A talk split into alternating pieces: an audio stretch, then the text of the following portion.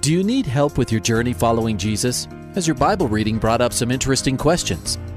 Um, I, I, I need a prayer request. Is I've heard um, pastors talk about you can't get to heaven just with good deeds. I was just wondering what you guys think. Is, the, is there a correlation between the seventh trumpet and Revelations as the last trumpet, or is he talking about some other trumpet? Finally, a place to get answers. We're ready to take your prayer request and answer your Bible questions. Call in at 303 690 3000. Let's join Calvary Live right now. Hey, good afternoon. Welcome to today's edition of Calvary Live. Uh, I will date uh, today's edition. I don't normally date it uh, because we rebroadcast these from time to time, uh, and uh, but but because of the the tragic circumstances of Tuesday, uh, May seventh, I definitely want to identify today as May eighth, the day after the tragic shooting at the STEM school uh, in Highlands Ranch, Colorado. And I want to spend a few moments to talk about that, a few moments to uh, open the Word together and remind you of God's faithfulness. it is a tragedy and sorrow, and my heart goes out to everyone involved uh, from family that lost their son.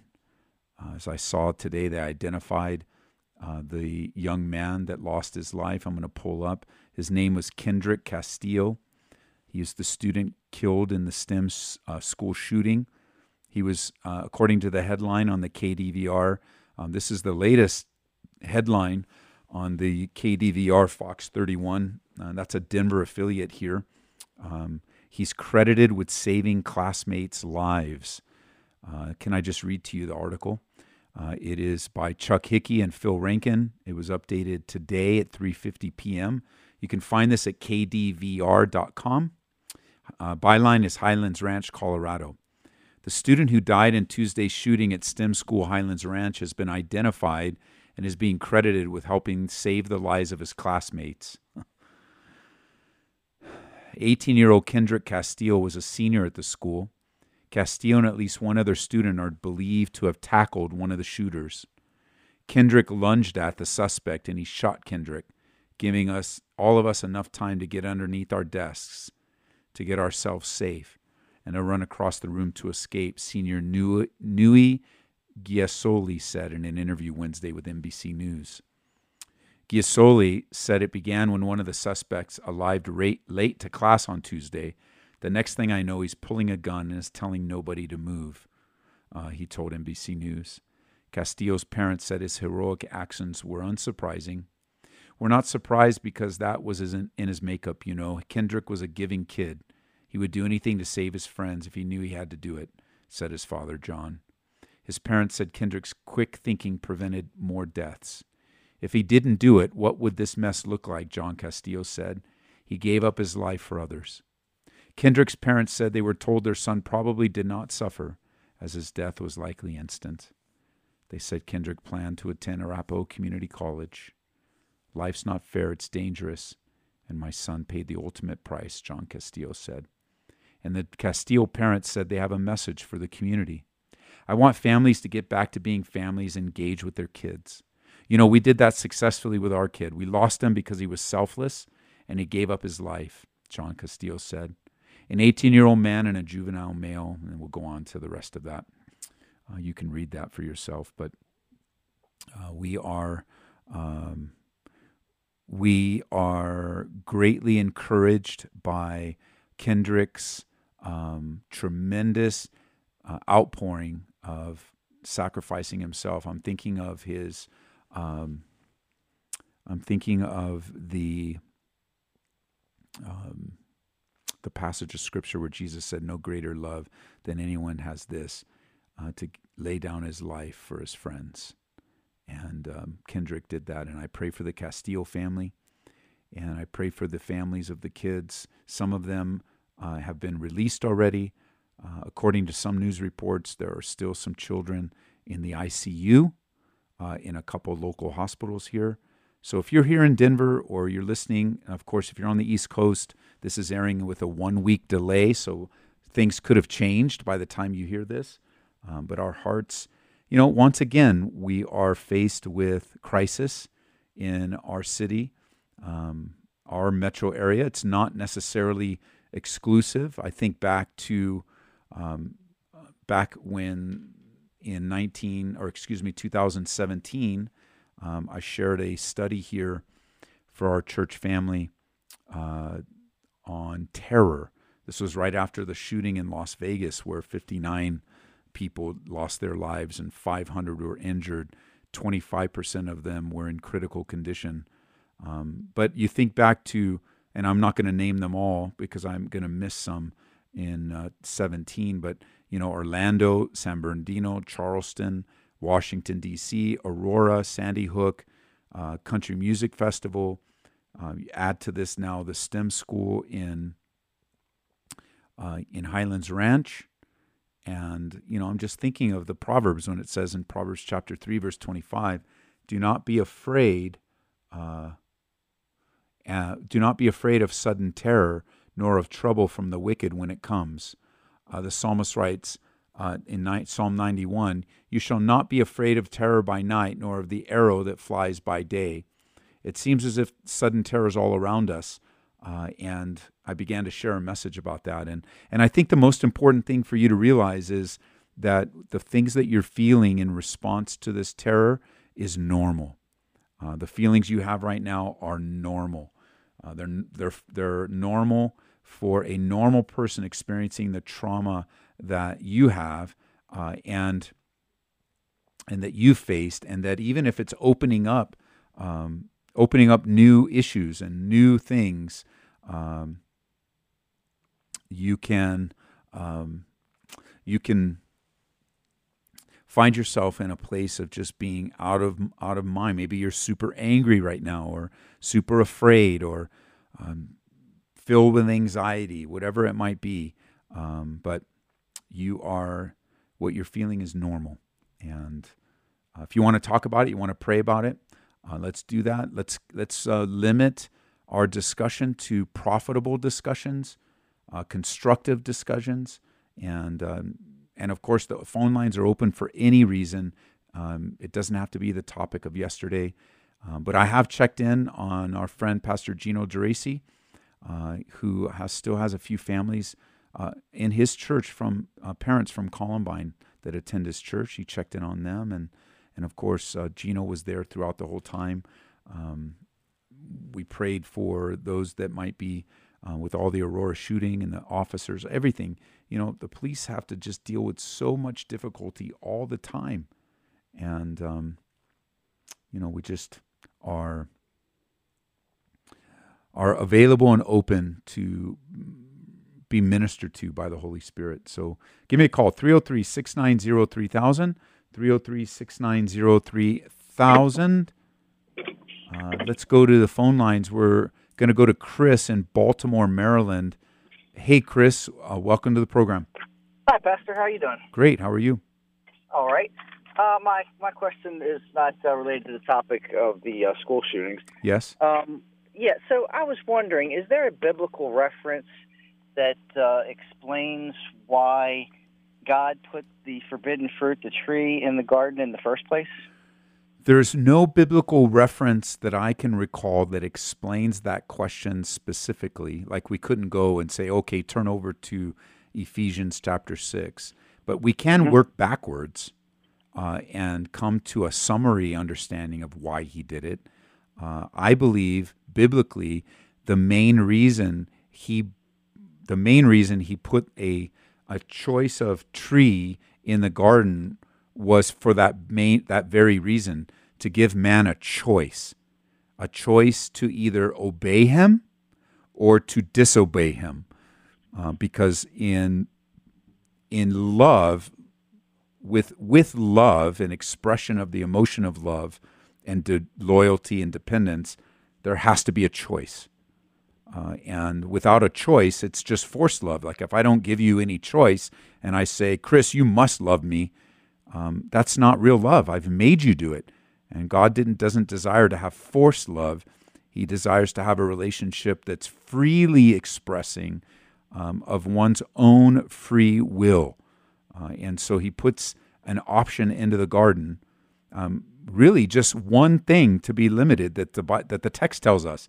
They could enjoy everything in the garden, everything with the exception of one thing, which is uh, very similar to how we get in trouble, isn't it? You know, we can enjoy so yeah. much, but it's one thing. Um, it seems that human nature, we're just inherently not content with no matter what we have. We're always looking for something more. And I don't know about you, but I have this in me sometimes. Not all the time, but especially when I wasn't saved. And that is if I saw a sign that said wet paint, I, I wanted to go touch it. It says don't touch, but I wasn't sure if it was still wet or and I really wanted to test the sign. And the sign is what the Bible would call the law. And you know, the law has no power to change us, it only shows us our failures and it only shows us our weaknesses. And that guard, that second reason for the option in the garden was to reveal the weakness of man apart from fellowship with God. Okay. All right. Well, that's that's that's something. It's you're at least explaining uh, you know what you believe it is. I was I was hoping for something biblical, you know, that uh, that would be more definitive. But that's a very good, excellent explanation of what it most likely was his reasoning. But of course, we're never going to know what his you know reasoning actually is until we, I guess, uh, reach upstairs. Well, and I think one of the things that we lean on, you know, one of the ways that you ask answer some of these questions biblically is to lean back on the revealed character and nature of God. You know, while there's no verse that says this is why God put the the tree in the garden, there's nowhere where we will find that verse.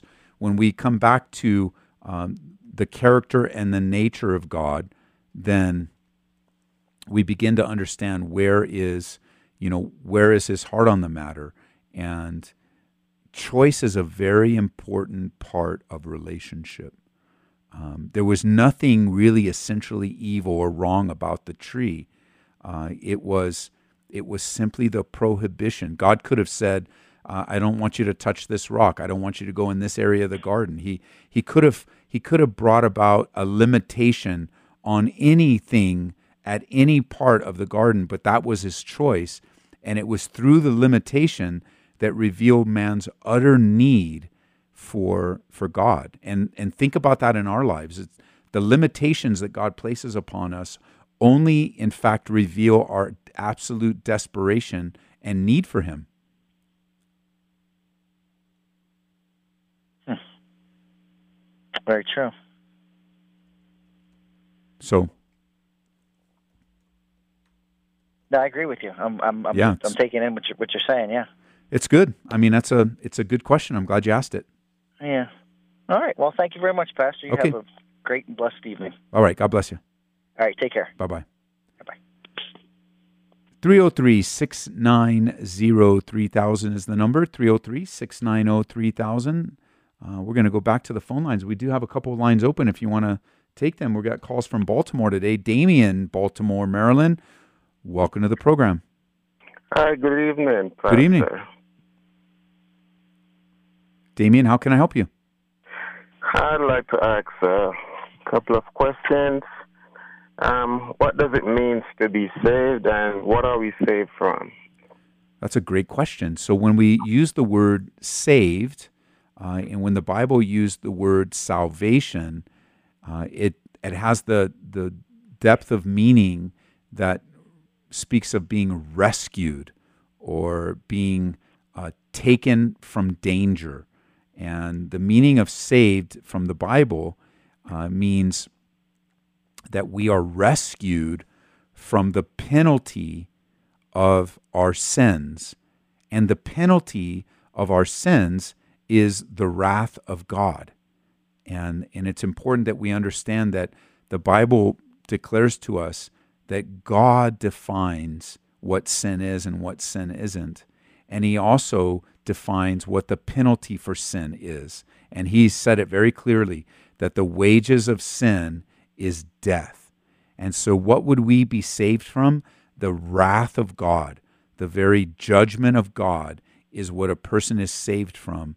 And one of the aspects of salvation, of being saved from the wrath of God, is being saved from daily, uh, of, from the daily existence, your a human being's existence of being in the wrath of God moment by moment. Do you know the Bible just declares that an unsaved person lives with the judgment of God already upon them. And so when we are born again, we are saved from that daily wrath of God. And another aspect of salvation then also extends into eternity, where we're saved from the wrath of God that is expressed through separation from God. And the Bible often refers to the place that we, a person that would be separated from God, we commonly refer to it as hell, but many times in the Bible it's called Sheol or Gehenna or the lake of fire. It refers to an eternal state of being separated from God for all of eternity. Okay.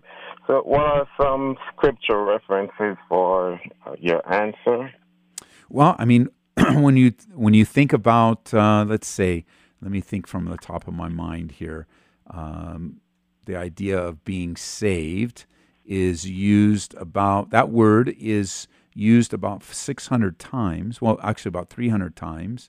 Um, uh, one one place in First Peter chapter one, it says, you know, God paid a ransom to save you from your empty life that you inherited from your ancestors, and the ransom He paid was not merely gold or silver. Um, we think of the uh, passage of Scripture that in James chapter five verse twenty, um, there is a salvation that brings a sinner from death. Um, the wrath of God is mentioned many times in Scripture. Uh, so let me think in Romans uh, chapter, let me get to it, uh, where the Bible says the wrath of God abides on you uh, as we, uh, let's see here. The, the law brings about wrath, God brings about wrath. Romans chapter 5 verse 9, much more than having now been justified freely from his by his blood, we shall be saved from wrath uh, through him. Um, I mean, there's quite a few scriptures uh, that would cover this topic of salvation and what do we save from. If you email me, I can send you some of them. Okay, what's your email? Pastor Ed at calvaryaurora.org. calvaryaurora.org. Uh, Jesus himself spoke a lot about uh, the eternal state, uh, and in I think it's Matthew chapter 25. Um, it says in Ephesians 5 that the wrath of God comes upon the sons of disobedience. Um, yeah, there's quite a bit of there's quite a bit of discussion on the topic. I mean, that's a because that question is so wonderful. The answer of salvation by faith through by grace through faith is all throughout the scriptures. So um, I'd love to send you some things that will help you look these things up. Okay, because I always thought being saved uh, mean like to be saved from from hell. Yeah, I, I, I mentioned that. that. That's part of it. Uh huh. That. Okay. So um uh so why is a pre-tribulation rapture necessary if we are actually saved from hell? Say that again. Why is a pre tribulation rapture necessary for what? If we're actually saved from hell. I'm not sure what you're putting together exactly. A pre tribulation rapture is not necessary for a person to be saved from hell. It's not a part of the essential doctrine of salvation. So, how are you oh. connecting them? Yeah, as I said, I thought being saved mean means to be saved from hell nothing else, just being saved from hell. So I'm just wondering um, why is a pre-tribulation uh, rapture necessary if we're already saved? It's not necessary if you're already saved. That's why I'm wondering how you're connecting those two pieces. It's not a view of a pre-tribulation rapture is not necessary for a person to be saved at all. Zero. So in your mind, I'm trying to understand how are you putting those together? Who taught you that a pre-tribulation rapture is necessary to be saved. Now, I've been hearing a lot that the uh, the rapture will take place before the tribulation, but I agree. You know, I, I believe in that view. I believe in that view, but not. I- I don't. I've never heard that view taught that it's necessary for salvation. Well, not necessary for salvation, but I mean, you know, if if we're already saved from hell, I, I don't see why we should be putting our hope in a pre-tribulation rapture. We It should shouldn't be be- putting our hope in a pre-tribulation rapture. So that's another good point. Our hope in, is not in a pre-tribulation rapture. Our blessed hope is the soon return of Jesus Christ. Okay. So we wouldn't want to ever put our hope in a pre-tribulation rapture. Now, I, I don't want to read into your questions, but let me offer something to you to see if it might help you. When the Bible when the Bible says in Romans that uh, believers are not appointed unto wrath, there is a connection with a with a view of the pre-tribulation rapture that the entire seven years, uh, the f- entire last seven years of human history, is the great tribulation period, and a pre-tribulation period, a pre-tribulation view of eschatology says that a believer, a true saved believer, is not appointed to endure the wrath of God, both eternal, eternally and temporarily. Like the wrath of God has been poured upon Jesus Christ on your behalf and on mine.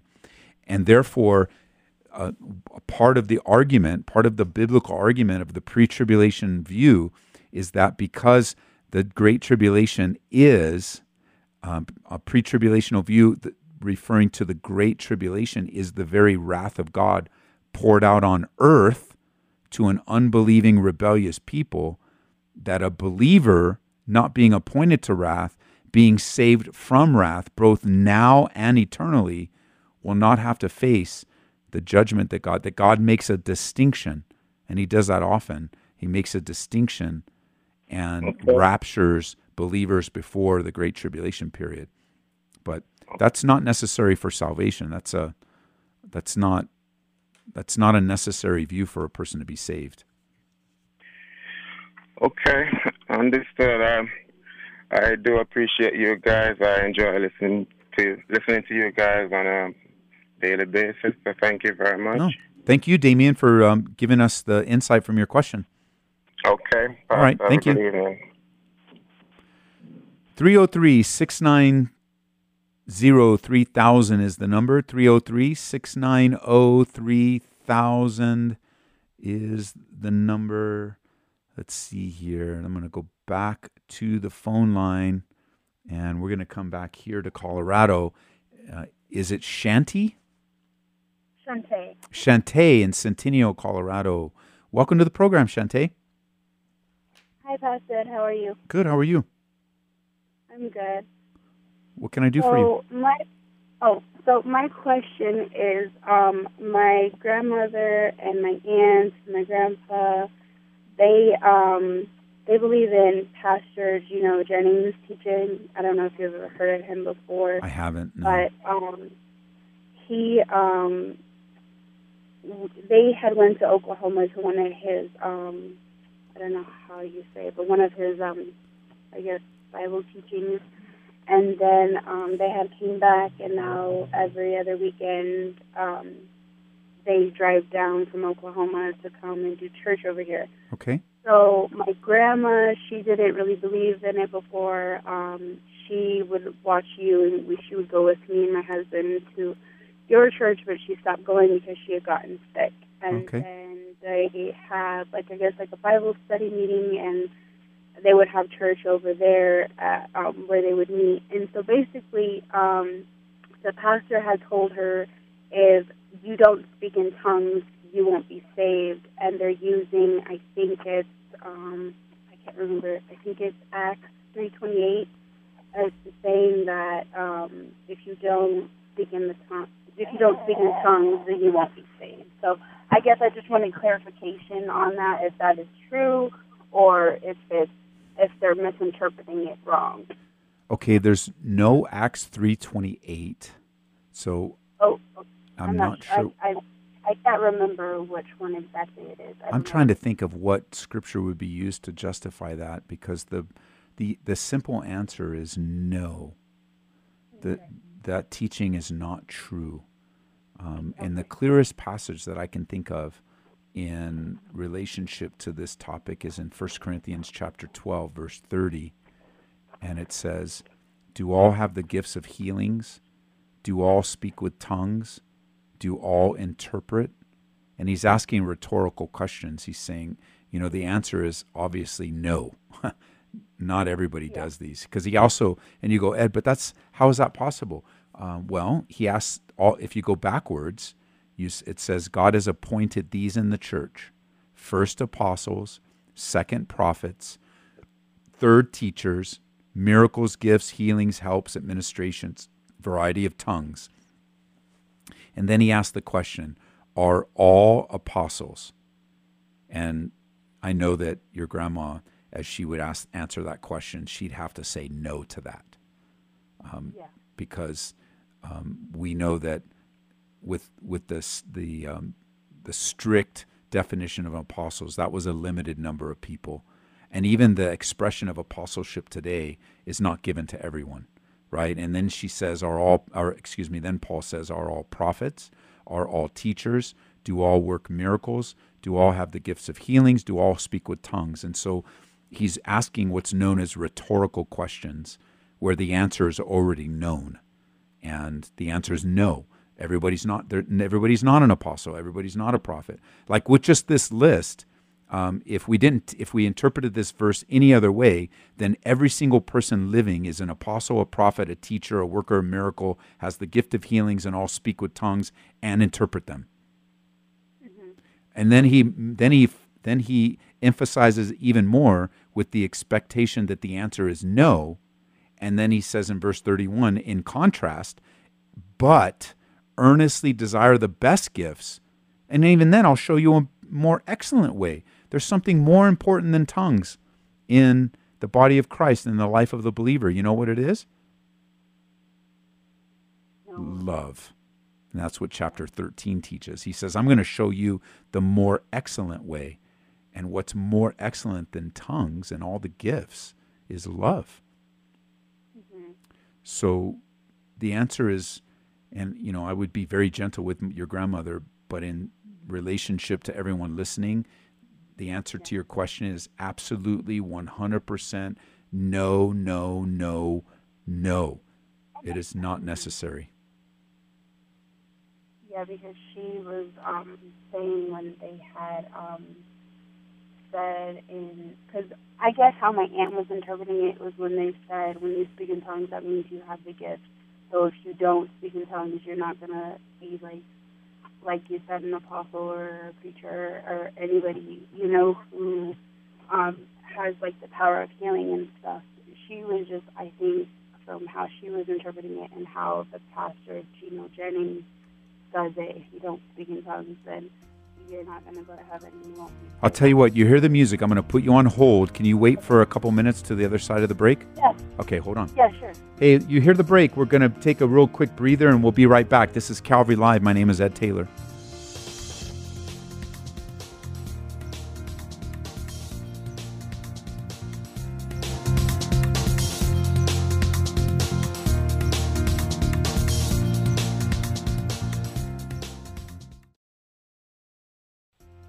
Welcome back to Calvary Live. Give us a call at 303 690 3000 or text us at 720 336 0897.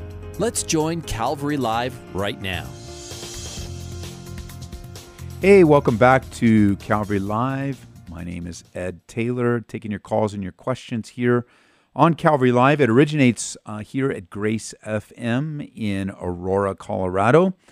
And Grace FM covers a large section of the population of Colorado on two stations 89.7 up here in the metro area and 101.7 down in Springs. And we'd sure appreciate it if you told somebody about the station, if you shared our website on your social media. Just put, hey, listen to this great station, gracefm.com, and it'll populate for you. And you can listen online or maybe get the app and share the app and say, hey, download this great app uh, and um, tell your friends. It's the best way to get the word out about Christian radio.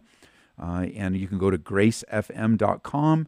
And then, of course, we're heard also on two other large networks and quite a few LPFMs around the country. So, welcome everyone listening on Hope FM, everyone listening on Truth FM, and on the LPFMs around the country. We're grateful that you carry the show. If you're listening on the podcast, uh, the podcast is um, where we podcast Calvary Live.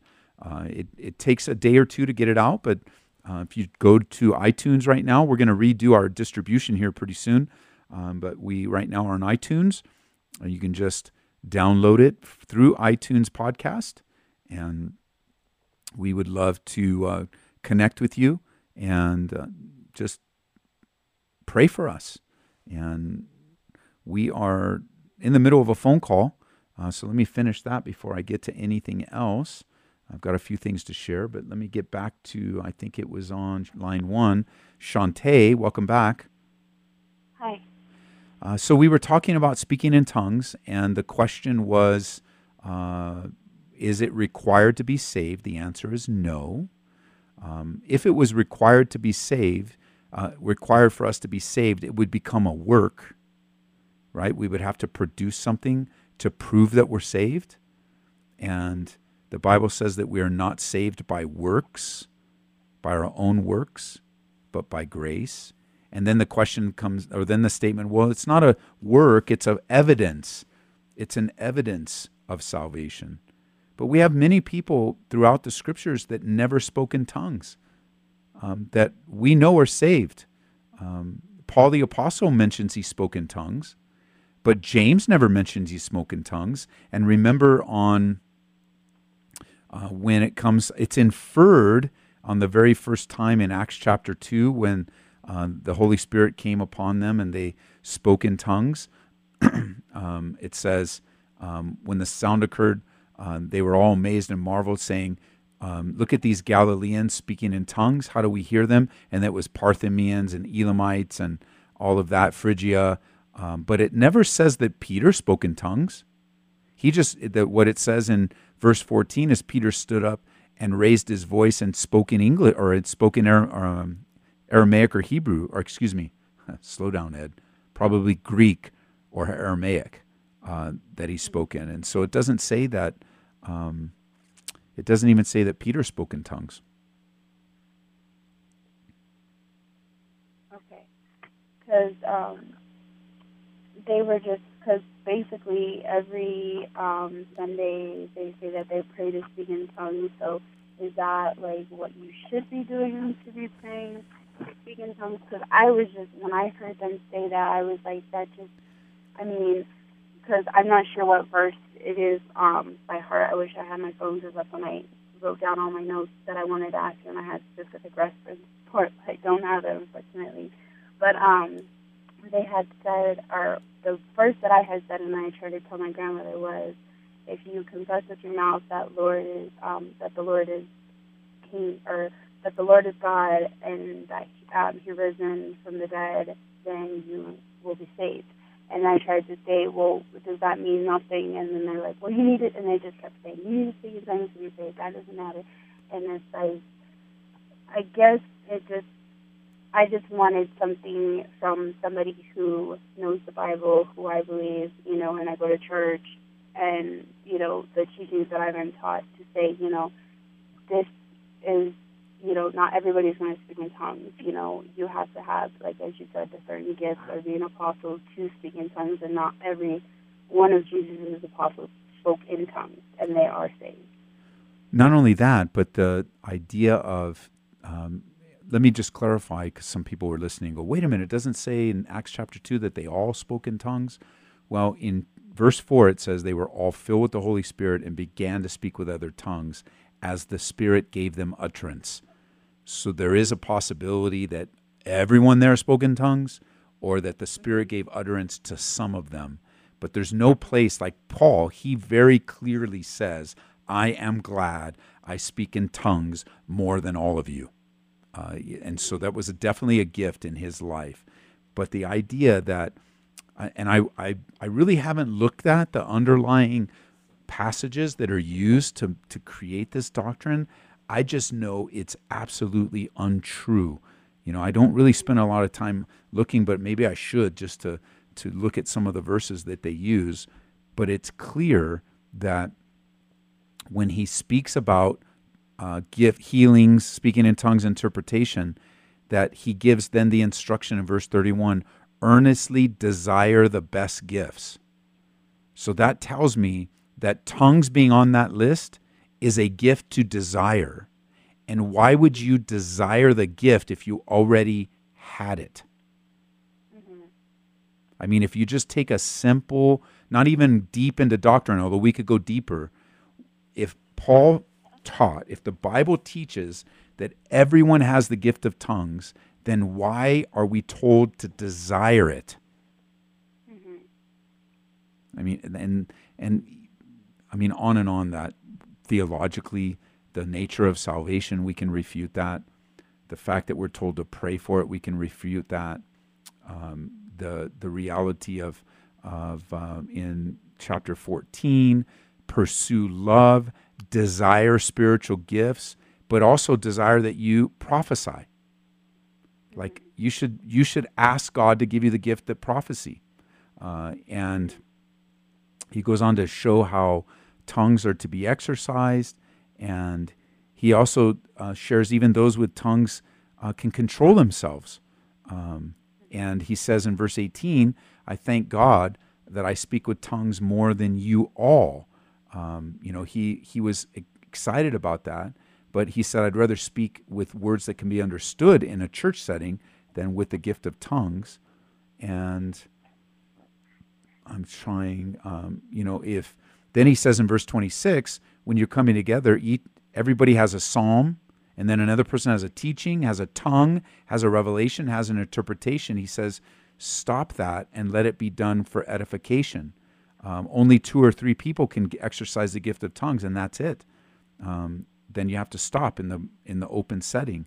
Uh, and I mean, it's just we're not saved by works, and the evidence of salvation is not speaking in tongues. The evidence one one of the evidences of salvation is is a demonstration of the character of Jesus Christ through your life, which is love.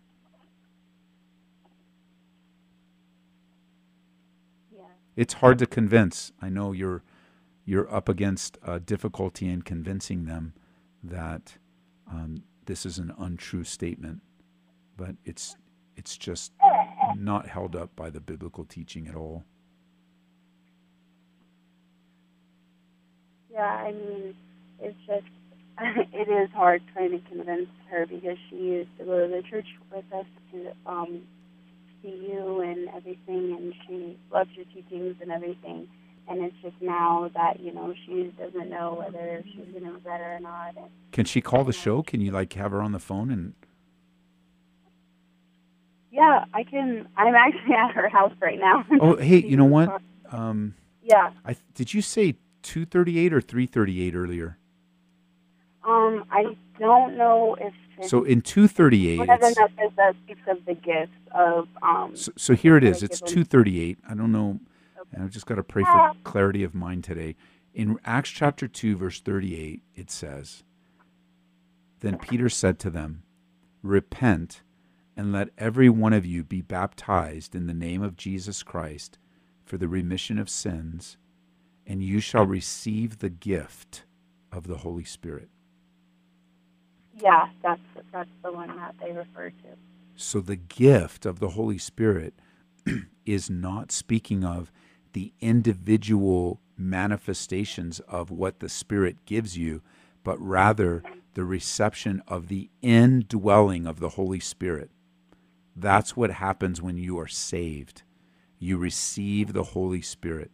You would never be able to experience the gifts, plural, the, uh, charis, the, the gifts of the Holy Spirit until you receive the gift of the very person of the Holy Spirit inside of you.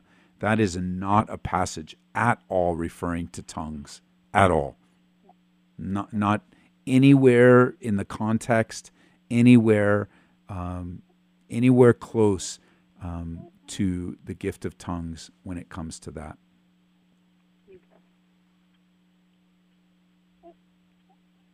Then they were they were saying like if you receive the Holy Spirit, then you'll start speaking in tongues. And then I was just I I just didn't have I guess the full understanding because when I would tell them, they're like, yeah, it's in the Bible, then that's right. And then I would show them, and they'd say, no, no, it says to speak in tongues, and you have to speak in tongues. It's not true. Saved. And it's like there's so many other different. I wish I had my notes, but there's so many references that I've tried to show them, and they're like, Right. no, it's not in the Bible. And it's like it's in the Bible, and I've never seen anything that said um, you have to speak in tongues to be saved.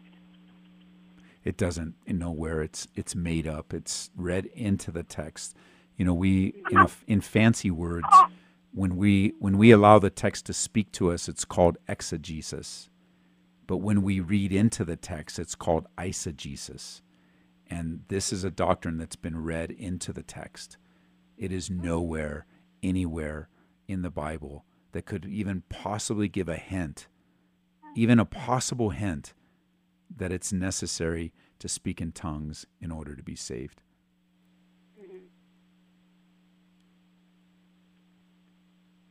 Yeah, I just needed to. All right. Thanks for calling, Shante. If your right. grandma wants to call back, if she's ready to talk, I'd love to talk to her. Okay, yeah, I will. Just, I'll go see and I'll Okay. give you a call back. Either you- either it could be today or tomorrow. We're running out of time today, so it could be tomorrow, and she can be ready to. And I'd love to talk to her. Okay, all right, Pastor. Thank you. Okay, bye bye. Bye. Bye. Hey, so I do uh, want to uh, date today's program. Today's Wednesday, May 8th. It's the day after uh, the horrific shooting over at the STEM school in Highlands Ranch, uh, where a hero by the name of Kendrick Castillo lost his life saving other people's lives. Um, it's a sad, solemn day for our community. Um, I did check in on uh, Pastor Gino uh, and to see how he's doing. He's doing well. He's he and his church have been very involved in the Columbine shootings, and I also shot a call over to my friend Pas- Pastor Fernando, who's right there in Highlands Ranch, and um, he's probably out ministering because I didn't get a chance to get a hold of him, but I left him a message. and And there's a lot of great churches in the community, a lot of great believers that are mobilizing uh, to love and to serve. I just got this uh, this email. I won't give the name, but I will sh- read the email to you. It says, "Hey, I'm a member of your church. You met me and my fiance. Uh, I want to ask for prayer regarding yesterday's shooting. Uh, our kids go to the STEM. There's a 12 year old uh, that was running for her life inside the school, trying to escape the boy, um, and it was the boy behind her that got shot. I mean, such trauma. I mean, I just so much has happened. Even waiting at the rec center, waiting to hear if, if their son, who was nine, who was in the fourth grade, was safe because he was still in the school, and they didn't find out for hours later that he was okay. so they're asking for prayer for their family and friends, prayer for the Castillo family, um, you know, prayer for the help that's needed in their family.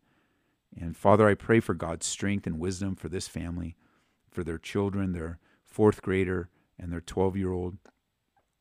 And uh, uh, this is a, a very difficult situation in many different levels. And I pray that we, as the body of Christ, would be sensitive. Uh, we would be sensitive uh, to the Spirit dwelling in us, that we would be discerning. And I pray for this family in particular, God, would you please help us to shine the light of the gospel? And I pray for the pastors and the teachers and the administrators and um, so many believers that are um, involved in the life of the church. Um, may we be the light wherever we are to encourage and point people to the hope in the gospel. In Jesus' name, amen. I'm going to uh, post a Bible study on our on my social media as soon as the show's over. Uh, the Bible study that I shared on uh, a right response to sudden terror. Um, it was given right after. Uh, I think I gave a modified version after the Aurora Theater shootings, and then I gave I shared this message again, edited uh, after the shooting in Las Vegas, and uh, just want to make it available to you that you can post on your social media, uh, you can share, and most importantly, you can listen to you, to it. And I believe God will use His Word to give you comfort and strength. It'll also give you. I'll, I'll share my notes with you. If you email me, I can give you a written version. It's not like a word for word. It's the notes I use to teach from, uh, and it's you know got the essence of it. And I, will share them for you with you. All you have to do is email me at pastored at calvaryaurora.org, and or you and you can listen. So um, I'd encourage you to contact me or go on our social media. I'm going to share on my personal Twitter account, uh, and I'm also going to share it on. Um, maybe I'll put it up, um, or I'll check and see if it's up on my blog. I got to check. I get these ideas, and then I got to go do them. Um, but if you email me, I can just create some links and send them to you anyway. Um, so let me see if it's up on my blog. Um, it might you know, dealing with grief and difficulty. It doesn't look like it's up on my blog. So maybe I'll write a little article and also post it on my blog, edtaylor.org. There's a lot of resources there to help you uh, navigate through grief, through trauma, uh, through difficulty, um, using the Word of God. I encourage you to check it out, edtaylor.org. And like I said, our church Facebook, my personal Facebook, and my Twitter account, I will post something uh, and put it up there. I'll probably even put it on my Instagram on an Insta story uh, and put the link in my bio. Uh, in my all the uh, all my social media, just go to edtaylor.org and scroll to the bottom. You can connect with me in all of my social media accounts. Rather than give you all of them, just go to edtaylor.org and scroll to the bottom. I think they're also on our app. I mean, everywhere. We get we try to communicate so much. Uh, they're everywhere. So if you on our app, there's a connect page there and also edtaylor.org. So, line three is Reba. Is it Reba? Yes. In Lakewood, Colorado. Reba, welcome to the program. Thank you. You're welcome. How can we help you? Um, I just need some prayers. So. Okay. Just, just one more, more grace of God, and I, that's that's what I, that's what I need. All right. Father, I pray for Reba as she is wanting to, and she already has, asked for help in prayer. You know, I can't think, I can't help but think of the passage of in Galatians where it says for us to help bear one another's burdens. And prayer is just one of the ways to bear one another's burdens. And so I pray uh, for Reba and I lift her up before your throne room of grace. And I'm thankful for the finished work that you provided for us on the cross, Jesus that would make a way and tear the tear down the veil of separation between us so we can rush into the throne room of grace to find help in time of need. And so I pray for Reba and I bring her needs before you in all the areas of her life, all the battles and wrestlings that she has, uh, that she's in the middle of, things that she doesn't even know about yet, God, but that are weighing heavy in the spiritual realm. I pray that God that she would remember that she battles not against flesh or blood, but against principalities and powers. Um, that her battle is a spiritual one and not a physical one. And I, God, lift her up to you, knowing that you hear our prayers and that you answer according to your will. In Jesus' name, amen. Amen. Thank you so much. Okay, Thank call us back and let us know how it goes. Okay, I will. Thank you so much. It has been blessing. I was just, the Holy Spirit has just guided me out of nowhere somebody just told me this channel, and I'm so thankful to oh, him good. and to you guys that you're doing. And I was like, just keep passing it on. So thank you so much. God bless you. Thank you. Bye bye. 303 690 3000. We're going to move to Dustin in Dacono, Colorado. They don't at all. That was a good time. Dustin, welcome to the program. Don't they look tiny? Hello? Hey, Dustin, you're on the air. Oh, I'm sorry. That's all right. I never had that happen. That's okay. You're on the air. What can I do for you? Sorry, I just been waiting for a while. Yeah, no problem. Talking to me. Um, yeah, Mike. I just had a quick question. Okay. Um, lately, I've just kind of been hearing a lot of like uh, prophecy kind of news stuff, Yes. and I listen to Grace FM a lot, and they were saying that uh, the earthquake in uh, Revelation 16 Yes. that that that supposedly destroys part of Jerusalem. Okay. Did they ref- And- did they referenced what? Uh, let's see here. Uh, uh, in Revelation 16? Yeah, the the great earthquake of Revelation 16. they were Um, saying that the great city is divided in three parts, and they um, Yes. Fernando Ortiz, Fernando Ortiz was saying that's Jerusalem, and a lot of other people say that that's Jerusalem as well. Hmm. And and I mean, I I don't know Yeah, let me for see. sure. I was just, I guess my question is, if Jerusalem must make it through that earthquake, because my question is, doesn't the Lord come back to Jerusalem? Isn't that like the big prophecy thing, you know? Yeah, he comes back and his uh, when he when his foot um, hits the Mount of, of Olives, it splits in, it splits in two. Um, and I'm looking, I'm trying to see this final catastrophe. I'm I'm trying to look at what what I taught through it, and I don't see Jerusalem mentioned in my reference. Uh, it doesn't mean it couldn't be possible because there's no specific reference to that uh, being Jerusalem there. But uh, thinking out loud, I don't see it in my notes when I taught through Revelation. So let me see one more. Let me see if I can find one more reference here. The the reference is Revelation eleven eight. Oh, 11.8, not, Yeah, not it- Revelation 16? Well, the the uh, the other the the second the second um, scripture that deals with that because the word great city comes in Revelation 11 as well, and so that's where I think they get that from, but I'm not sure. Yeah, I don't see the emphasis on Jerusalem at this point, not even in my teaching. It doesn't mean it's not there, but it must have not been that important for me to reference it. Let me uh, let me see here. Uh, let me see if I can look up one uh, one of my references. Let's see here.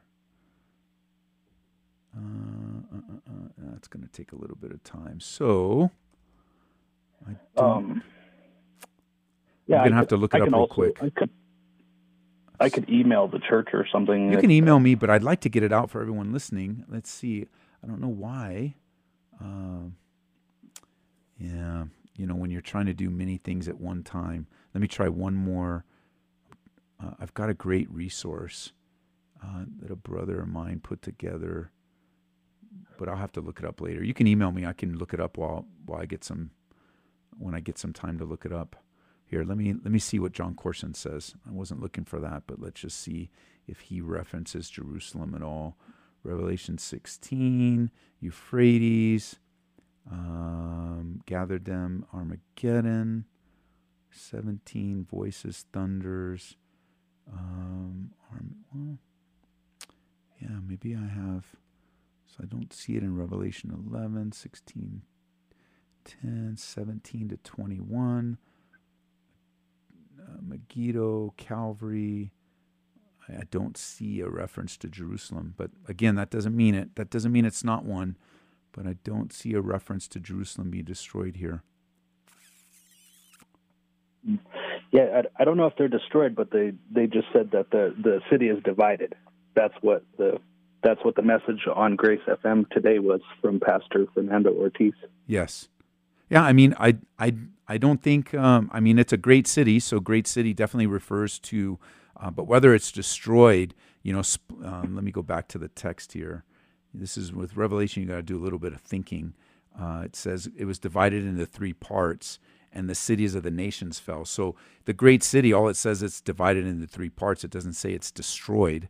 Um, so you know that what the divided into three parts means. Um, I don't know what I don't know what Fernando said, but um, a phrase of great city could definitely it's contrasted with Great Babylon, which could also refer to uh, Jerusalem. So I don't have a problem with that.